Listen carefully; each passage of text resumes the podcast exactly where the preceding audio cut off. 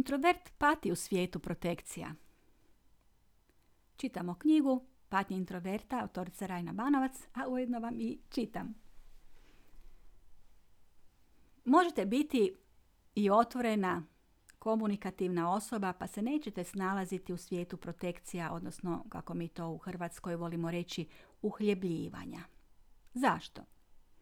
Tome je najveći razlog jer volite pravdu, poštenje, imate određene principe i uvjerenja.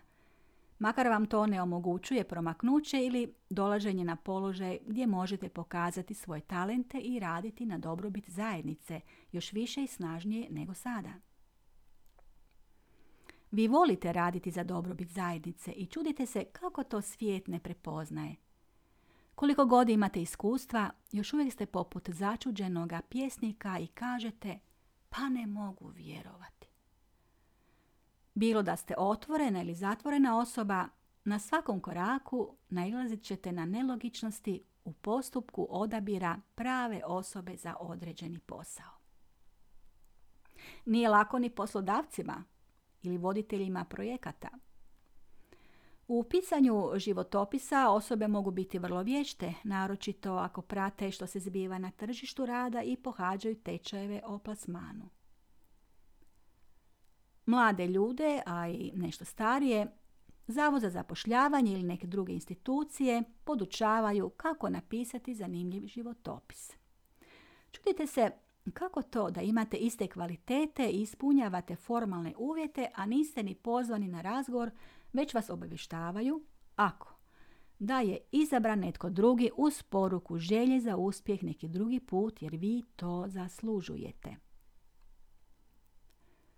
Treba imati na umu da naš životopis prolazi prvu selekciju, a to su formalni uvjeti. Školska i stručna sprema, iskustvo ili neki drugi dodatni uvjeti. Pred povjerenstvo dolaze životopisi koji su u formalnim uvjetima više manje identični. Ali što je to što je privuklo članove komisije da određeni životopis stave na malinu hrpu užega kruga? Možemo reći da je to čak i energija. Koje ste riječi koristili u tekstu? Na što ste dali naglasak? Jesu li prave informacije? Odmah uočljive jer članovi komisije ne stignu sve detaljno čitati. Sadrži li vaš životopis barem jedan link na video ili web adresu gdje ste predstavljeni vi ili vaš prethodni rad, odnosno neko vaše ostvarenje? Sadrži li životopis vašu fotografiju? U zamolbi za posao molite, preklinjete, opisujete svoj socijalni slučaj ili stanje u obitelji. I ako vas ne prime da ćete učiniti samoubojstvo, opisujete nepravde koje ste doživjeli u svome životu i, pokuša, i pokušaju pronaći posao koji volite.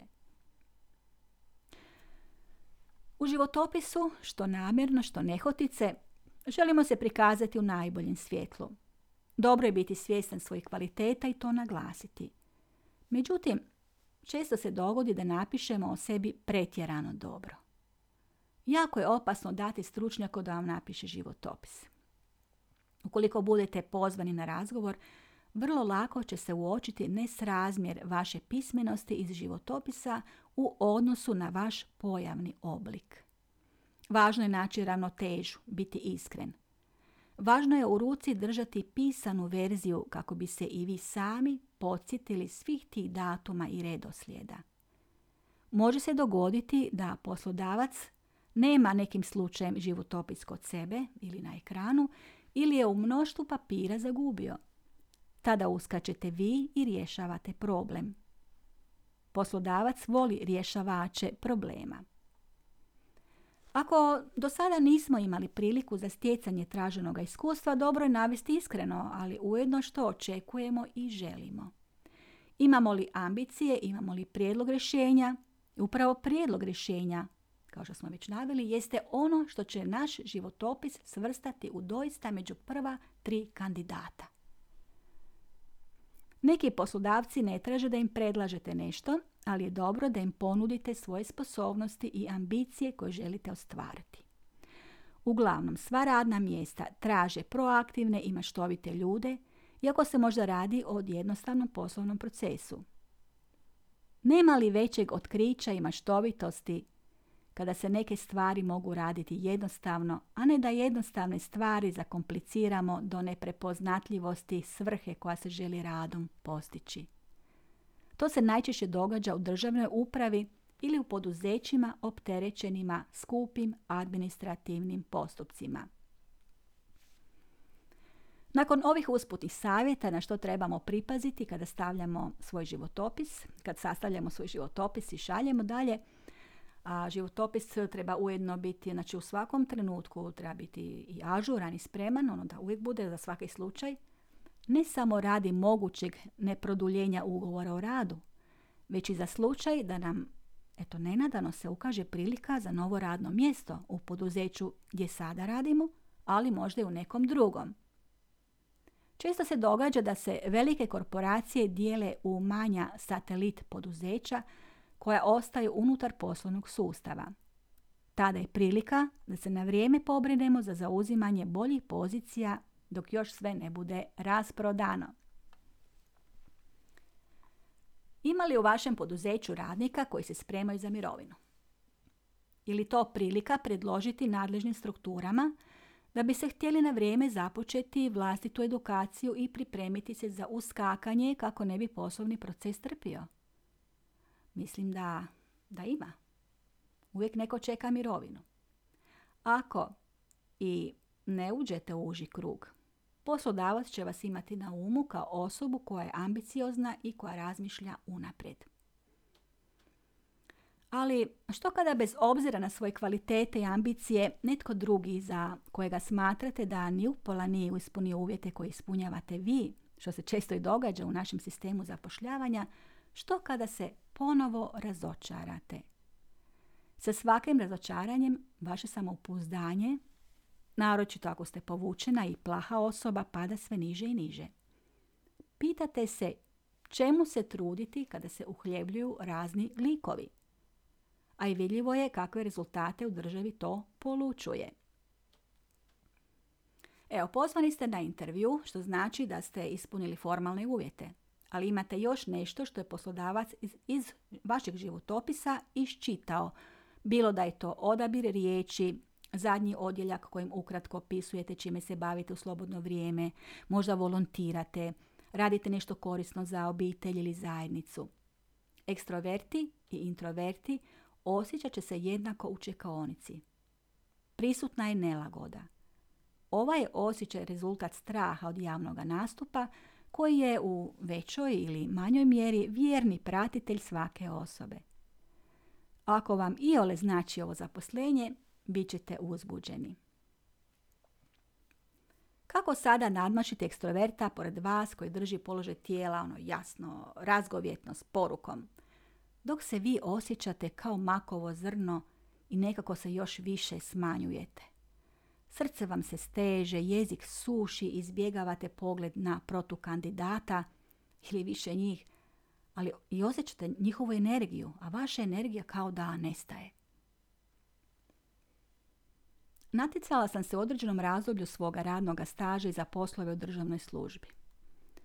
Zanimljivo je bilo to što sam često radila prema ugovoru o dijelu na određenim poslovima u državnim tijelima. Bila sam tražena i jako dobro plaćena.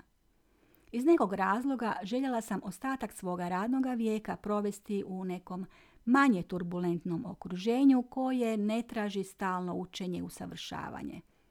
Znajte, čovjek se i umori od stalnog učenja i praćenja što se sve zbiva oko nas. Umorimo se mi stalno biti na oprezu, paziti da ne zaostanemo za nekim, za svijetom, za vremenom, za drugim zaposlenicima, za drugim natjecanjima.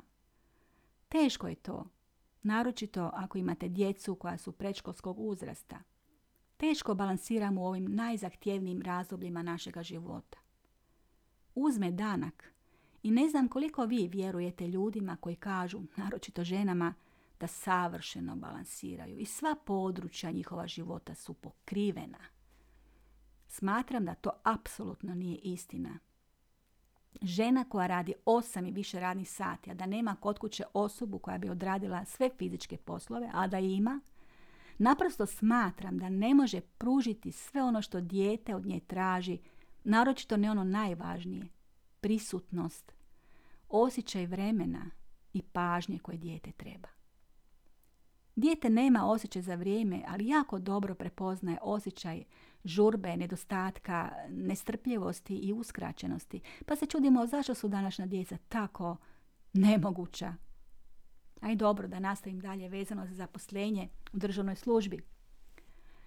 Ako ste ikad konkurirali za poslove javne uprave, sigurno znate koliko toga trebate položiti na prijamnom ispitu da biste uopće došli u obzir na razmatranje i koliko se sjećate toliko gradiva niste trebali polagati niti na fakultetu, niti u srednjoj školi. Srećom, fakultet iz te struke nedavno sam završila i gradivo u mojoj glavi bilo je ažurno, svježe, sa svim alinejama i zakonskim propisima. Upravo po onom redu kako treba biti, ne samo teorijski, nego i u upravnim postupcima. Nije mi se ljuljalo radno mjesto u tadašnjem zaposlenju, ali osjećala sam veliku zasićenost i drugi dio radnog staža, kao što sam rekla, željela sam provesti na poslovima za koje sam smatrala da bih možda s više volje radila, pa čak nekako više ono tehnički po brzini u izvršavanju posla, po samom učinku i da bih time bila doista na vrhu. Napravila sam dva testa da vidim kako kotiram na tržištu rada. Prvo testiranje koje se sastojalo od pismenog dijela i dijela psihološke analize kroz razgovor s komisijom prošlo je zapanjujuće dobro. Pismeni dio bio je primjeren zdravom razumu i opisu posla za koji su se primali kandidati. Psihološka analiza čak nije bila zahtjevna jer komisija nije postavljala pitanja iz koji biste zaključili da se doista trude proniknuti u kandidata i pokušati pronaći u njemu ono bitno što bi odavalo kvalitetu i dobar izbor. Kada članovi komisije nisu mogli pronaći razlog da me odbiju, predsjednica povjerenstva reče Zašto se, gospođo, kandidirate za ovaj posao? On nije za vas. Na njemu ne biste bili zadovoljni, jer vi ste prekvalificirani. Osim toga, idete i na manju plaću. Pa tko to radi? Inzistirati na ljepoti posla uz manju plaću, uz djecu koja još nisu samostalni ljudi, doista bi bilo na rubu pameti. Ali bilo je dobro čuti da imam dobre kvalifikacije i da sam uspjela doći s rezultatom iz pismenog dijela u sam vrh između nekoliko kandidata. A drugi test napravila sam za sličan posao, makar iz druge grane prava, koja mi je po mojoj stručnosti i naklonosti ležala, materija vrlo korisna za svakodnevni život. Međutim, pismeni test koji smo dobili na klupe, na stolove, na, na svim je kandidatima izazvao užas i nevjericu. Osim kod jedne kandidatkinje koja je zakasnila, zamislite još i zakasnila i pustili su je, a nas, nama su rekli ako zakasnite nema ulaska, znači njoj su dopustili pristup. Ona je mogla ući u dvoranu i dobila je naknadno test, sve u redu, nas je pri tome ometala. I promatrala sam u više navrata pridošlu kandidatkinju, jer sam i sama uvidjela da neću dobro ispuniti test, pa se više nisam ni trudila. Dok je većina odustajala nakon pet minuta, koliko je bilo dovoljno preletjeti pogledom po pitanjima, a ja ostale dalje sjedeći kako bih promatrala što se zbiva u dvorani, onako ispod oka, pogledavala sam pridošlicu. Ona je zaokruživala odgovore brzinom svjetlosti i nije se uopće iznenadila temom koja nas je sve zadesila. Zar je toliko puna znanja? Jer iako se radilo o prijavi za posao u sasvim nekoj drugoj grani prava, pitanja su bila kao zabunom stavljena pred nas. Kao da je netko podijelio pogrešan test. Nadležnosti, ovlasti predsjednika, vojske, diplomata, konzula. Koliko ovoga, koliko onoga, sve u brojkama. Imali smo svi zajedno osjećaj, a to smo poslije komentirali, kao da se zapošljava sam general ili predsjednik države, a ne običan javni službenik.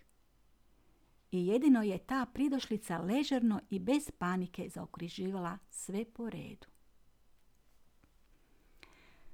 Nisam ni ja dovoljno obratila pozornost na ponavljanje gradiva iz ovog dijela zakonodavstva kada sam se pripremala za moguće sudjelovanje u velikom projektu za koji je država dobila poticaje iz Europske unije za digitalizaciju. Posebno me ovo privlačilo jer sam naklonjena digitalnom razvoju svijeta. Silnu sam želju imala sudjelovati u ovom projektu, iako je posao naporan i na normu. E, mene, idealistice i vjere u boljitak ovoga svijeta. Pa naravno, izabrana je kandidatkinja brzinom svjetlosti. Kako je prošao psihološki razgovor ili uopće bio, mi ostali ne znamo jer smo diskvalificirani i upućeni svatko svoje kući. Je li se tu radilo o protekciji? Pa na neki način jeste i na samom početku.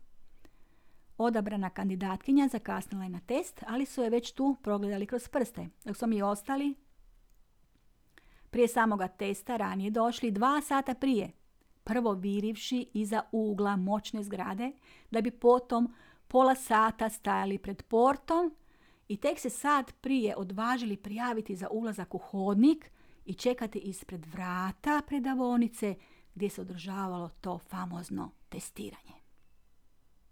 Vjerujem da i vi najlezete na situacije gdje se pitate Ej, ko je tu lud, ko pametan? Kako to da netko uspije, a, ne vi, a vi ne?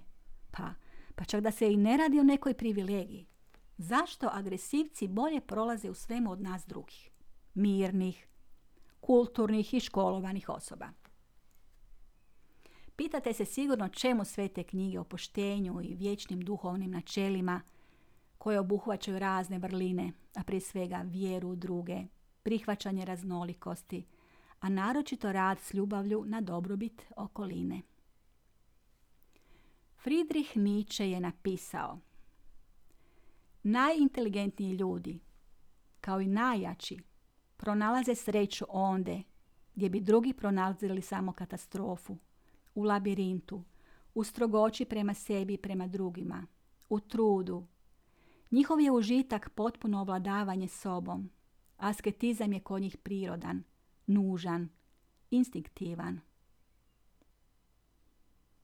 Prepoznajete li u sebi ove od realnog svijeta neprihvatljive odlike, vrijednosti od kojih nemate koristi? A opet, ne želite biti drugačiji nego što istinski jeste. Ne želite se prilagoditi društvu koje zagovara protekcionizam. Patite što je najgore, mirite se bez i najmanje ostavljene mogućnosti boriti se za ideal. I kada mi moja kćerka kaže, mama, što se to zbiva? Ja neću više biti dobra jer vidim da dobro prolaze samo agresivni zli ljudi. I tužna sam kao roditelj kad to čujem, kad vidim razočaranost u očima svoga djeteta, a podučavam ga da bez obzira na sve na što će nailaziti, naročito u radnom okruženju, neka slijedi svoj san, neka ostane dobrohotno biće spremno pomoći drugima. Kako to da je često žrtva iskorištavanja zanimljiva kao radnik neposrednom šefu koji najčešće odlučuje o ljudskim resursima i o sudbini drugih samo do onog trenutka dok treba podmetnuti leđa i zamijeniti privremeno odsutnog djelatnika ili biti važna karika u poslovnom procesu sve dok se ne ostvare uvjeti za nekoga druga koji se treba uhljebiti iako nema bolje kvalifikacije, niti ono nešto što bi ga posebno izdvajalo u odnosu na druge. I uopće, jesu li takvi ikada napisali svoj vlastoručni životopis?